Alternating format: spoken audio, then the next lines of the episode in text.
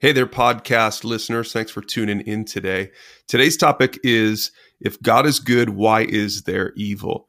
And I talked about this one with a group of fighter pilots that I mentor. I think you're really going to enjoy this episode. And don't forget, if you want to check this out online so you can talk about it with a group or mentor, go to pursuegod.org, type in If God is Good in the search bar, and you'll find this one. Enjoy.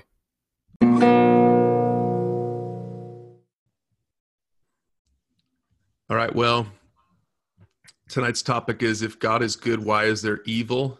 Um, before we we get into this, this was a pretty intense video. I, I had to. watch. I don't know about you guys. I had to watch it a couple times, um, just to follow the the argument. Um, has has anyone before we get into it? Has anyone actually experienced this question, like in the military? Has anyone actually said this to you before? Have you ever had have you ever had to answer this question?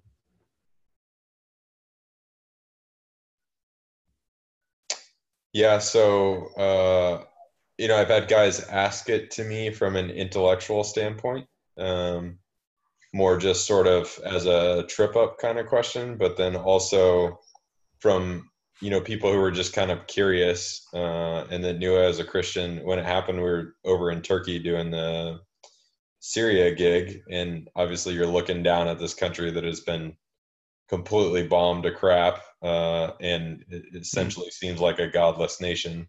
And and so somebody asked me a similar question to this, like how in the world can you believe in God doing what? you know, we're just dropping tons of bombs all over the place, and Hmm. Hopefully, I didn't screw it up, but I'm pretty sure a couple of my bombs have fallen on civilians. So, uh, how can you explain that? So, yeah, I have been asked it. Yeah, is that? Do you think that this is a little bit of a different conversation in the military than for uh, a civilian like me? I don't think so. I think maybe we just see a little bit more, but usually when people bring up this argument, it's about more of a personal thing, like their kid has some kind of a medical thing or they had a loved one who died hmm. uh, kind of a horrific death from cancer or something like that at least typically that's where i've seen the question be asked but maybe it's just because we see more people suffering just in a general sense maybe mm-hmm.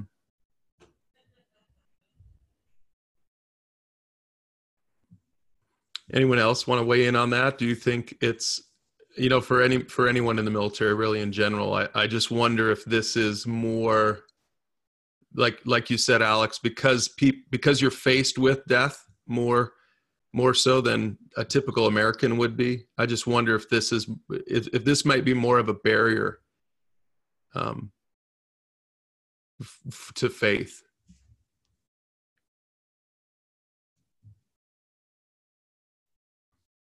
I wonder, you know, I haven't heard it much in with people in the military, but I wonder if folks again that you know we're kind of above it all, and we see the mm. we see the destruction from you know twenty thousand feet, mm-hmm. but you don't really. I mean, I haven't personally. I don't know about the other guys on here. I haven't seen the human cost as much. You know, you see big explosions go off when you drop bombs, but you don't you don't necessarily see the carnage um, you, you might, but but you know other components of the military where they're more up close and personal, like the Marines or the Army. They, you know, I wonder if they they see it, you know, vividly, mm-hmm. and they might have a different perspective. I was going to say the same thing, Pinto. you were chill. Yeah. Yeah. I mean, that's what I was thinking. I think this question. Uh, I haven't seen it any more in the Air Force than I have in regular life. Yeah. I've never had it asked to me specifically like Leroy, but it's a very common question, right? When people start talking about religion. Mm-hmm. Yeah, my stepdad has said this to me. He's he's not a believer and been praying for him for a while, but mm. he's it, not in, in exactly that way, but more or less saying, "How can there be a God when the world's so screwed up?"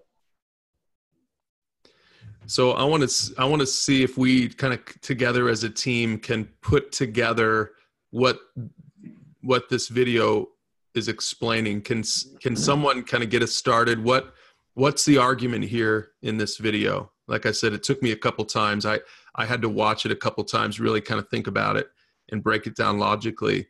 Um, so let's let's try to put it in our own words, and then I actually want to hit some of these questions because I thought I thought they were really good.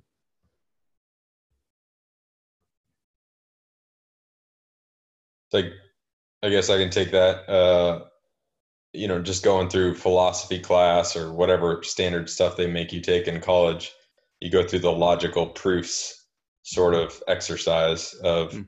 A plus B equals C, and well, does A plus B equal D if C is this? So it's essentially trying to like lead you from one to the next.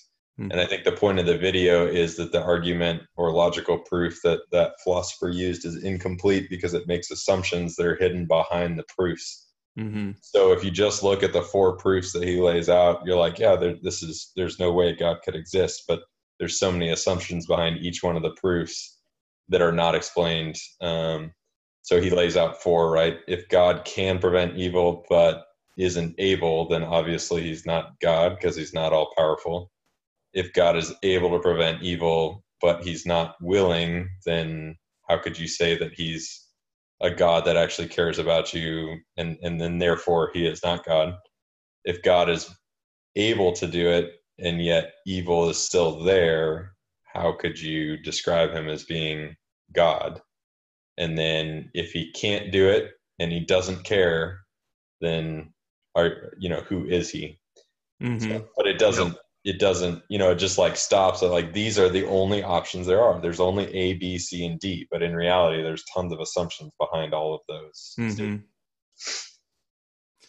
yeah but it's putting it's pitting it's pitting two characteristics. What are the two characteristics of god that are on the table in the in this whole argument? Willing and able yeah, yeah or or power powerful and good right? Which is the same thing as willing and able. So and, and it's interesting because if we get to that conversation on calvinism i think we have some of the same questions. It's we're talking about his sovereignty or his his you know um omnipotence on one side or his goodness you know his mercy his goodness on the other side Mm-hmm. So I want to hit a couple of these questions because I, I, thought that I thought it was I thought these questions were in were particularly good. Maybe it was just because this was kind of a harder one to understand, and I was trying to dig into how, what what questions would I ask if I was talking through this with somebody.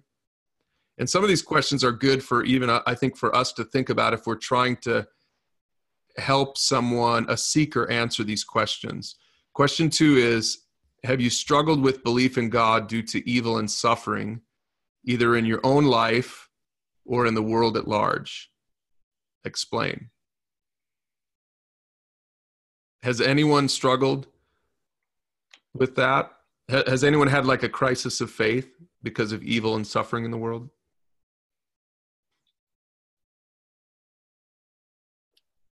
I wouldn't say I've had I've never doubted, you know, that that's not caused me to doubt um, my faith at all. But depending on the the topic and the tragedy you're discussing, sometimes, you know, like I said, my dad's mentioned it, and I don't remember the context where that came up. And I, I think I'm better prepared now. This is a long time ago. Better, excuse me, prepared now to answer that question. But sometimes you're like, well, I don't know. I don't have a good answer for you. You mm. know, and you know it's it's tough to when you do see some some really horrible things happen to kids or whatever you know it's it's tough to you know say that god's all loving and all powerful when when stuff like that happens and by the way on that note would you would you even bring up the logical argument in that scenario i was thinking in today's day and age that that sort of you know logic uh, thought process isn't isn't terribly applicable maybe in an academic setting but just to the guy on the street i don't think they think that way mm-hmm. maybe i'm wrong but that's what i was thinking too and i yeah. even though this was really good to to study, I thought mo you know 99% of the people that I talked to, I don't know. I'm not sure that I would try to get logical on them. You know, yeah. I'm not sure if that that's the barrier for them. You know, this is a little bit off topic, Brian, but this is the first time I'd experienced this. So we're walking around um, beginning of this week down. We live in Auburn, Alabama, and you know it's a big university town, and and there's there's a couple of guys on the street corner, and they've got you know this this guy's got a hat on with a cross, and mm. they've got these big signs, and there were these flat Earth people, mm. and they you know this guy it was kind of like going on you know he's yelling and, and you know kind of preaching on the corner kind of thing but he was just talking so fast and, and, and using this this these kind of arguments about logic and, and everything trying to say that the world was flat yet somehow saying that the bible says that and i i, I just looked at him and you know we're, we're actually literally we pressed the button to cross the street and uh and he was just you know just just assaulting us verbally with all this i mean it was a mm. it was very poor approach to whatever he was trying to do. But but my point is he was uh, he was trying to use logic to try to make his point, but it was just ridiculous. But it wasn't logical. It wasn't. No, and and, and after I crossed the street, I kind of thought about some stuff, and I almost turned around and went back, but I said, forget it.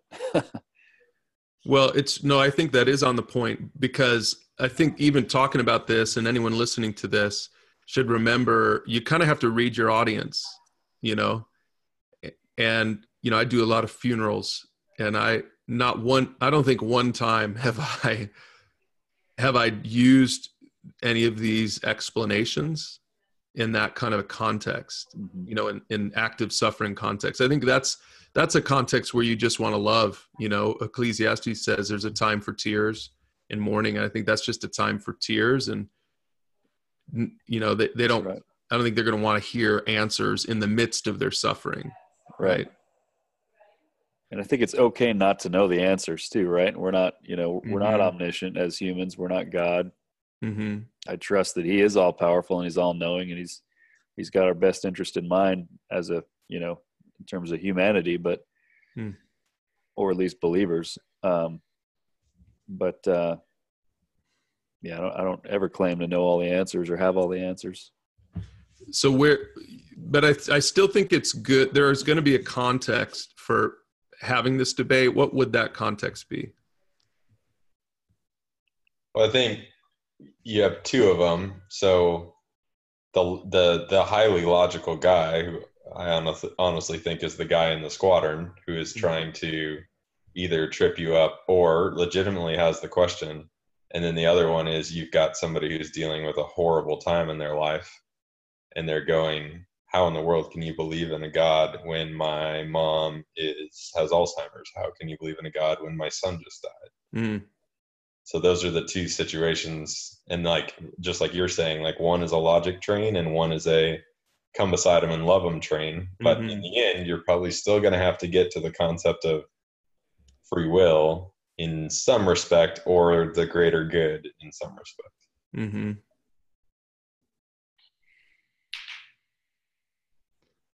Yeah, and I would imagine in the squadron there are going to be times when you're going to run across guys who are pretty sharp and kind of want to debate this. Maybe they're skeptics, agnostics, and yep. and you're you're kind of talking in your ivory towers. I think that's a good place for this kind of a conversation. You know.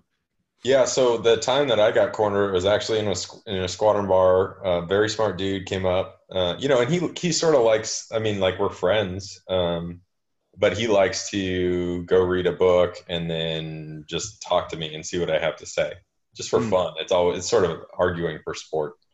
Yeah. And uh, anyway, so his his you know initial point on this is okay. Explain to me how there can be suffering. Um, so I you know I went with the greater good concept and I went with the free will concept. So the way that he refuted the greater good concept is he said. Um, so if you consider your God omniscient and omnipotent, don't you think that there's a way that he could have found to give people free will while limiting some of the the more extreme cases of suffering? Like okay, one person has free will, so he kills another person. Let's call that like the minor case of suffering. But when we're talking about Ebola or Hurricane um, Michael or whatever that just destroys on this massive scale that really has nothing to do with mm. free will. If you have an omniscient God and an omnipotent God, don't you think he could have found a way to mitigate these things that have mm. nothing to do with free will? Um, and then the way that he sort of refuted the um, the uh, argument on the other side is okay. So you had the angels who technically do or do not have free will. Hard to hard to really tease that out in the Bible necessarily, but the whole reason the devil is there is because he made a choice and then of course the devil caused sin and and and then we get on down this line so why couldn't your god have just prevented the devil from happening if that's the whole crux of your doctrine argument why couldn't he have just stopped it right there hmm. so that, that i mean those were fairly logical counter arguments that were not super easy to just discount. so okay so that's good how did you answer the first one the the natural disasters one so I, you know, I went to. I'm like, you cannot pretend to know, which to a guy who doesn't believe in God, can seem like a cop out, right? So like, you are not omniscient. You don't know what that hurricane may have done X, Y, or Z. You don't know the natural sort of processes of the earth. Like, what is that hurricane doing that because of decisions that have been made and or just the way life is designed to exist?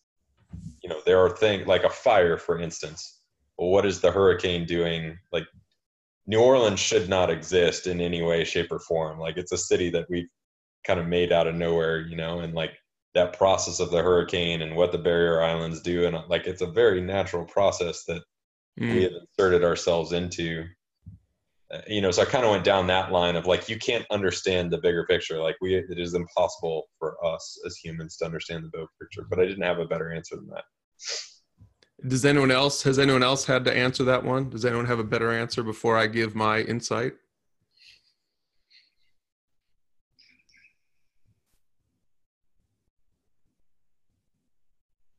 So one of one of the things well, there's two things I would say about that. One is an, a biblical argument, if if that's what they're looking for, and the other one is a is an emotional argument. And the biblical argument is that natural disasters are actually a result of the fallen world.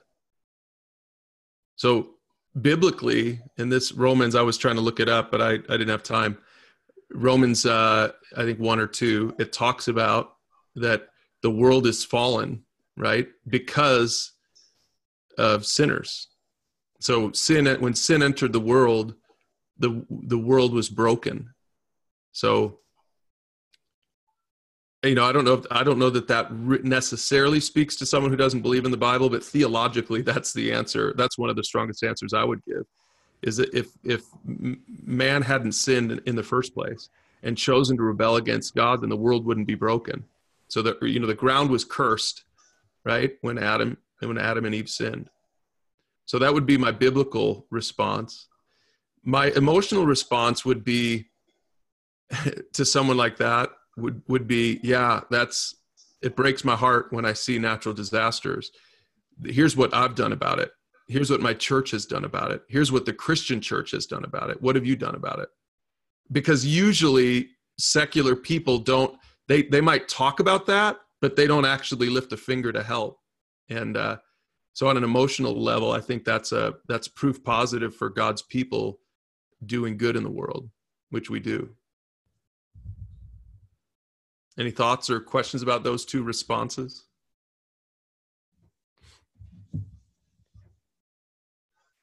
What do you think about the the devil one? So preventing the existence of sin before it starts. Well, again, biblically, I would go to James chapter. I think it's chapter one, where it's where it talks about the root of sin, and it's actually temptation, but it's our own choice. It's our own. It's not the devil's fault. And so, you know, I, I would I, I don't pin that on the devil. I you know I pin sin on human beings. You know we we made a choice to rebel against god.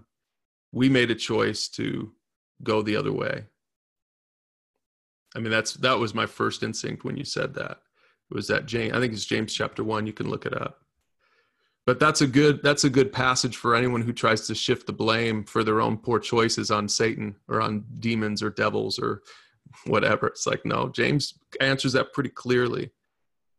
You know we, we sin when we make our own choices and we and it and it entices us and it leads us down the wrong path. I'm sure there are some smarter answers to those things but that's what i would that's what i would say. I as a general rule i don't engage i don't i try not to engage people in um like sideways energy when it comes to that because i think a lot of times most at least the people i debate with now maybe there are more pure hearted people out there than the ones that I run into. But the runs that the ones that I run into have have pretty much made their minds up, and they're just trying to trap. It's like the Pharisees in the in in Jesus's day. They're just trying to trap him, you know. And Jesus didn't a lot of times dignify their questions. You know, a lot of times he he went to the deeper root of their question in his answers, and I think that's a good tactic for us to use also.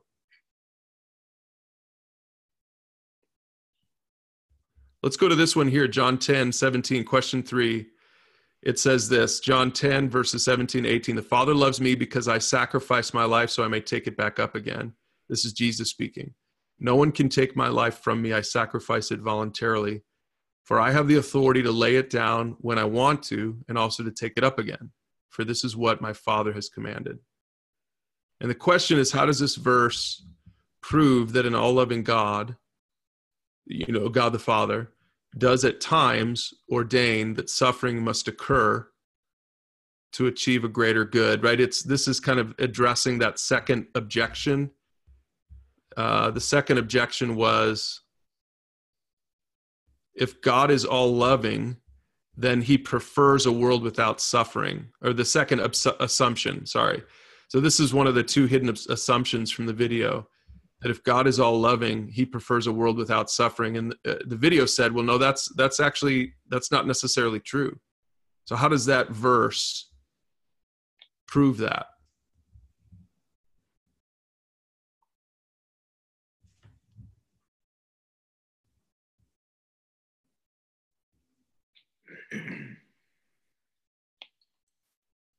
I think it's uh it's John 3:16 is the explanation. So hmm. for God so loved the world that he gave his only begotten son.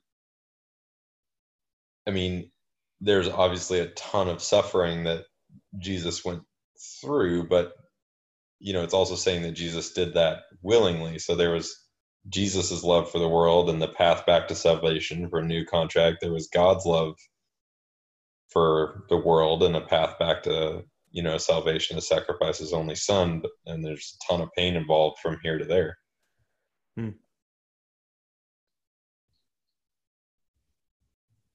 yeah that's good.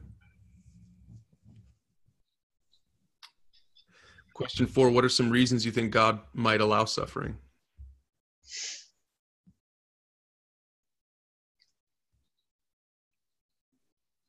I think it can change i mean it can change people's perspective on life and, and draw them closer to God, you know, when they hit rock bottom. Mm-hmm. Um, I mean, I've seen it, I, have experienced it in my own life and mm.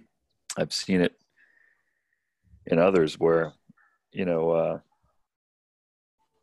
you guys ever heard of Charlotte Gambill? She's a, I think she's English, maybe, maybe Australian, I forget, but she's a, she goes around, you know, speaking at big Christian venues. Really, really great speaker. But she was at our church one time and said, uh,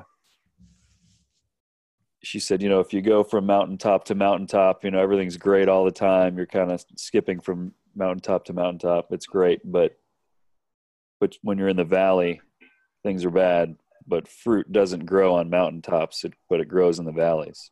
Mm.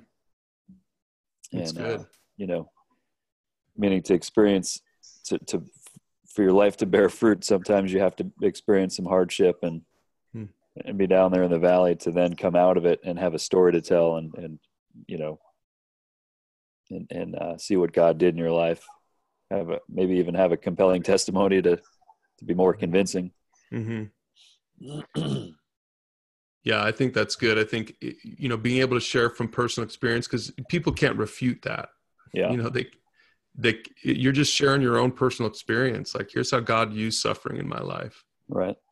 You know, He allowed it into my life for a greater good. So just because suffering was in the picture doesn't mean God isn't loving. Mm-hmm. I, I think Brian, people too, you know, so there are lots of people who have gone through these significant, huge events, some crazy disease, loss of a child, all that kind of stuff. Like when we say suffering, a lot of it is just, you know, discomfort in a way, like not. But I, I all the times that I have gotten better has has been because of like some event sort of forced me that way. I guess it wasn't just you know I'm not the not that great at just like knowing I need to go do something. Like usually something happens in my life, I'm like, oh, I need to reprioritize, do whatever. Mm. Most of these guys know uh, when I was at Hill, I dropped this super errant bomb, and it came with some somewhat harsh consequences, and I sort of fell off the Air Force path of where I was going, and my entire identity at that time was being a fighter pilot. I was 26 years old and could really have cared about not much else. I mean, to mm-hmm. include my new wife at the time and and my Christian faith, like that was the way I defined myself. Wow. And all of a sudden, you drop this errant bomb, and that path kind of starts to get a little fuzzy or a little grayer, and it makes you completely re- reprioritize your life. So, was that suffering? I don't know. It was discomfort at the time, but it had mm. a huge, huge effect for what I started to define myself as. You know. Hey, hey, Brian, can you uh, can you guys hear me? Okay. Yep. Okay, cool. I'm having some microphone issues on my computer. Um, Chill and and Alex and Leroy um, probably know this. We there was a sermon in our church about a year ago um, that that at, that pretty much went over this question, and uh, the title of the sermon was "How can a good God allow such uh, so much pain and suffering?" Mm and uh, I went back and, and watched it, and it was about 45 minutes. Well worth, well worth it. In fact, I, I watched it and then emailed the link out to um, a buddy of mine that I actually had a discussion about this today. Hmm. It's a 45 minute long uh, sermon, and I'll I'll do my best to summarize it in about a minute or less here. But um, the what he starts off what he starts off saying is it's uh, it's actually uh, Wooldridge. He's the um, teaching pastor at CCV. Um, what he starts off with is the supreme ethic that describes God and our deepest desires in life is love, because He creates you in the image of Him out of out of love. And then he goes on to say, you know, uh, you know, quotes, you know, some some passages here which I have written down. Whoever does not love does not know God, because God is love. Hmm. And then he goes on a little bit deeper and says, okay, so if if if, if God is love, then then kind of relate that to some some things in your life that uh, that relate. So you know the birth of your child, your your wife, spouse, or whatever. It's love is love is an inherent risk, and in order it's a it is a love is a choice, and it, and it has to be. And he used um, he used uh, Alexa, that uh, robot, as an mm. example, kind of an analogy you can program a robot to say, yes, I love you. So if I say, hey, Alexa, um, do you love me? She'll come back and say, well, whatever you programmed her to say, yes. I love you. But that doesn't really, that doesn't really um, get a point or uh, get across the point of, of what love really is because love is, an, is a, is a choice. And what goes on to say from there is if, if, if love it, you, it has to be a choice in order for it to be love, which in that case is freedom, the ability to choose, uh, and it's the free will you can accept or reject. So, like when you take your oath uh, with your wife at the altar, it's for better or for worse. It's a it's a, um, it's an objective choice. And the other verse he mentioned, Genesis two sixteen, says, "And the Lord commanded uh, the man, you are free." Underline that to eat from any tree in the garden which kind of implies that that freedom, that free free will.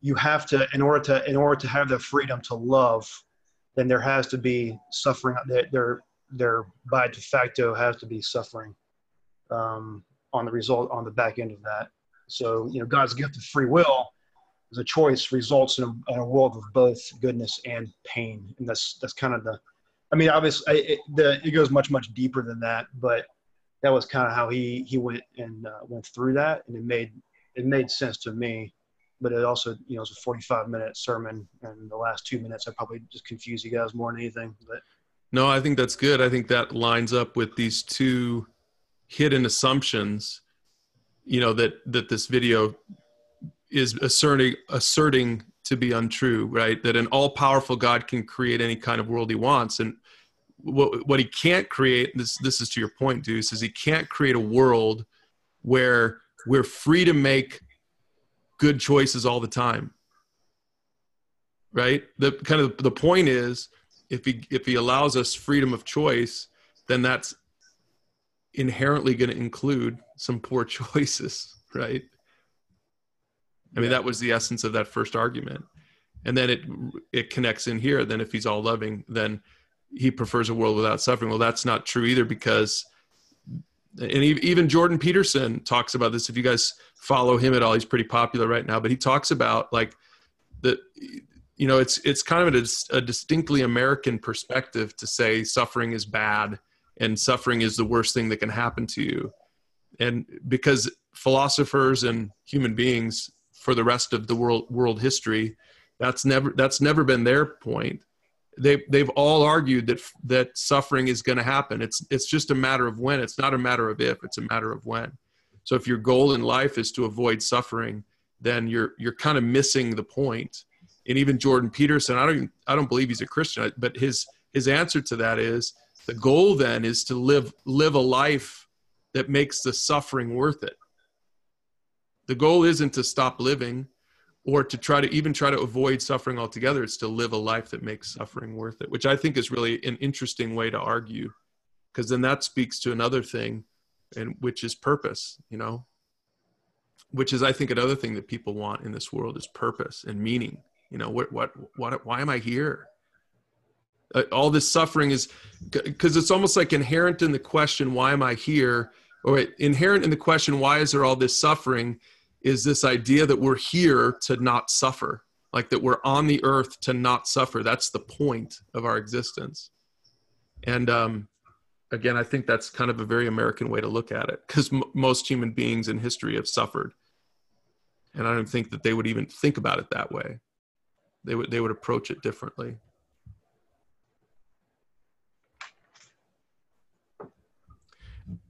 Question number six, I think, is interesting. And I, I want to know what you guys would, because I think thinking this through is helpful if you're going to try to talk with someone about this the question is, how is God working to counteract evil and suffering in the world? So it's kind of like the other side of the question. How would you answer that?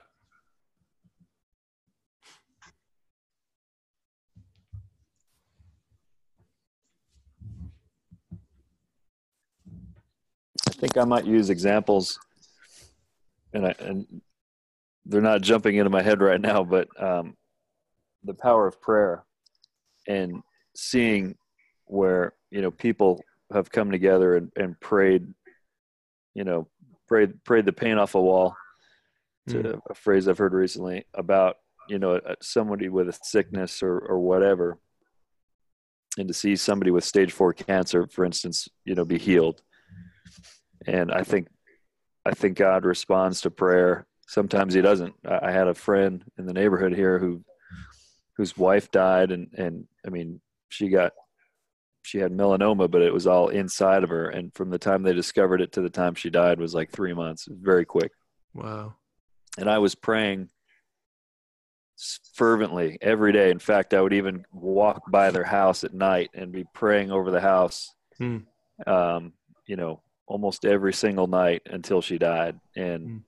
and that I'll be honest, it took the wind out of my sails a little bit when she died because I had had some successes praying, and mm. not that I'm you know solely responsible for stuff like that, but I was just convinced that so many people were praying for her, and then she died. So, but there's other examples where you know, I, I think, I, I, you know, it does turn turn a situation around, and and you see you see a miracle happen.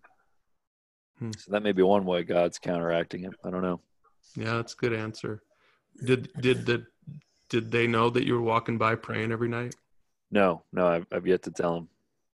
No. I'll tell you one thing. If if I knew that, that might impact me more than anything. Really? Yeah. Yeah.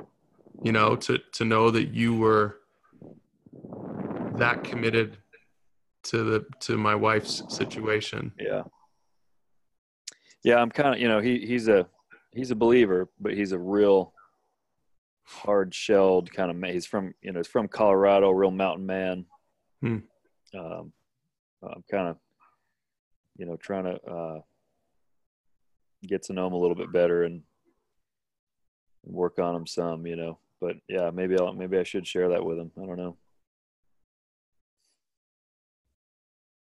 Um, Brian, another way I think that God is working to, you know, it, it's hard to maybe use this argument with non-believers who who don't want to say it. They'll just say this is people being good, but I mean, overtly Christian nations. America's not so much that way now, but Mhm. you look at Britain or you look at um, the United States during World War II and like what we did to stop all of that suffering and tyranny that was going on. Like, I, I do think that is God like using particular nations to rise up and, and sort of squelch out other nations um, or people who are causing crazy amounts of suffering or just what America does across the globe Mhm.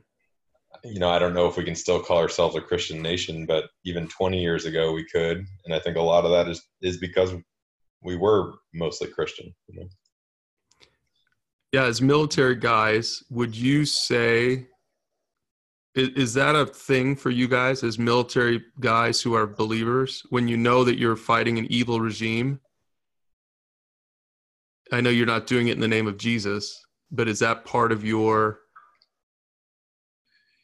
like do you view that as part of God as God using you to try to to try to make make things right in the world or is it about getting a paycheck or flying the flying a cool jet?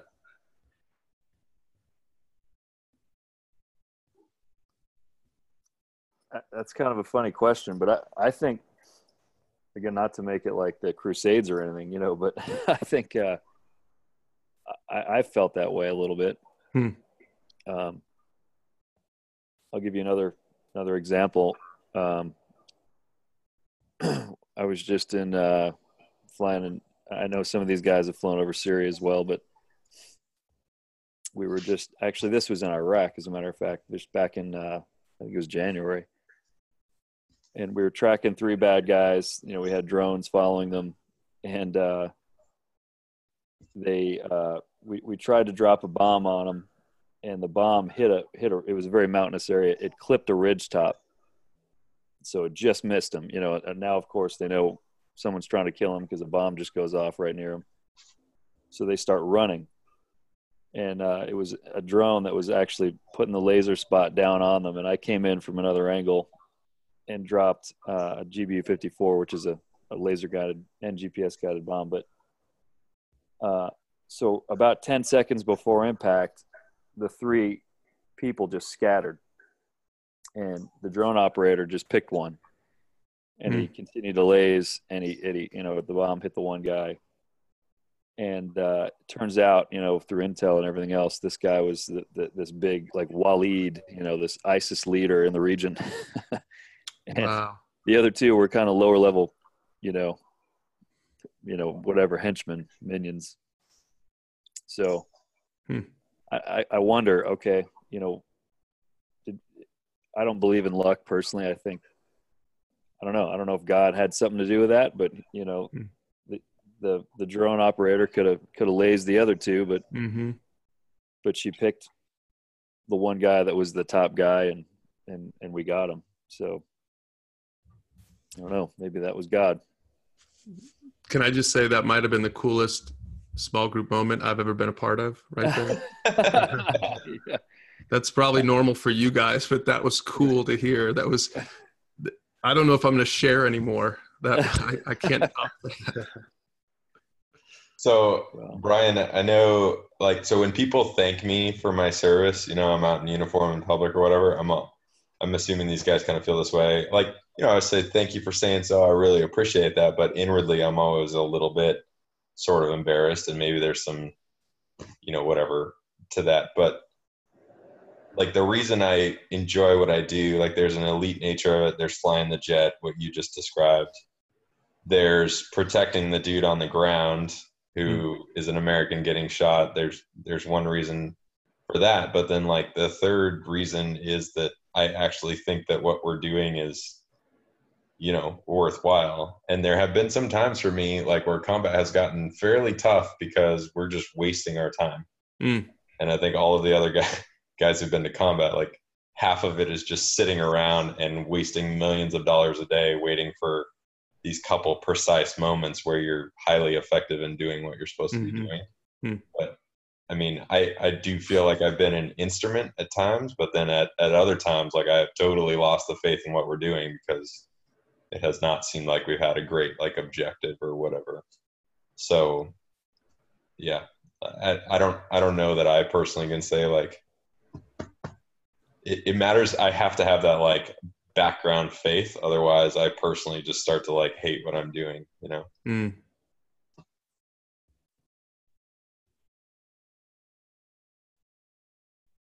Do you think that that would be a, you know, we talk about, you know, bricks, laying bricks of for faith. Do you think that that would be potentially a brick for some of some of the guys in your squadron who maybe aren't followers of Jesus, but if they were to really think about evil, the evil that that they're fighting in the world, and that they're on the side of of right, would would that be something that could potentially nudge them to pursue who who who's behind the right? I don't mean that politically. So, I yeah, I tried to use this argument with a guy Hmm.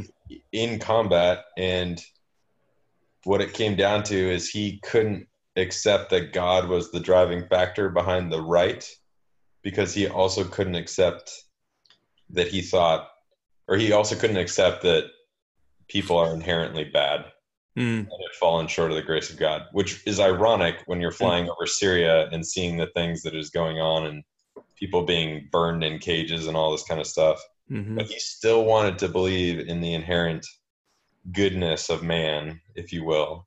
Wow. So for him, the right that he was getting was America's right. It was not God's right. hmm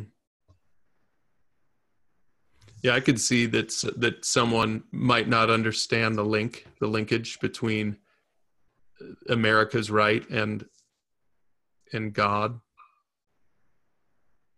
I'm I'm not I don't I'm not a firm believer that our nation is a Christian nation per se, but I think it's a godly nation. And um, you know, I don't you know I don't think Jefferson was a Christian and Washington. I'm not sure that he really like if we met those guys, I think we would try to share the gospel with those guys, you know. Um, and I, I would would have loved to have shared the gospel with those guys, but I do believe that it's founded on godly principles, you know.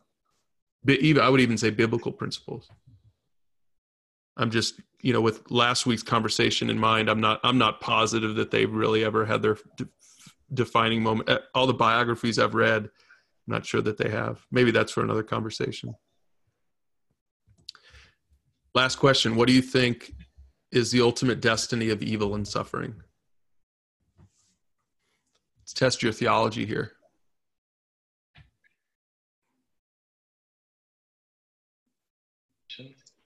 Do you mean do you mean like how does it end? Yeah. I think that's what the question that's how I take it.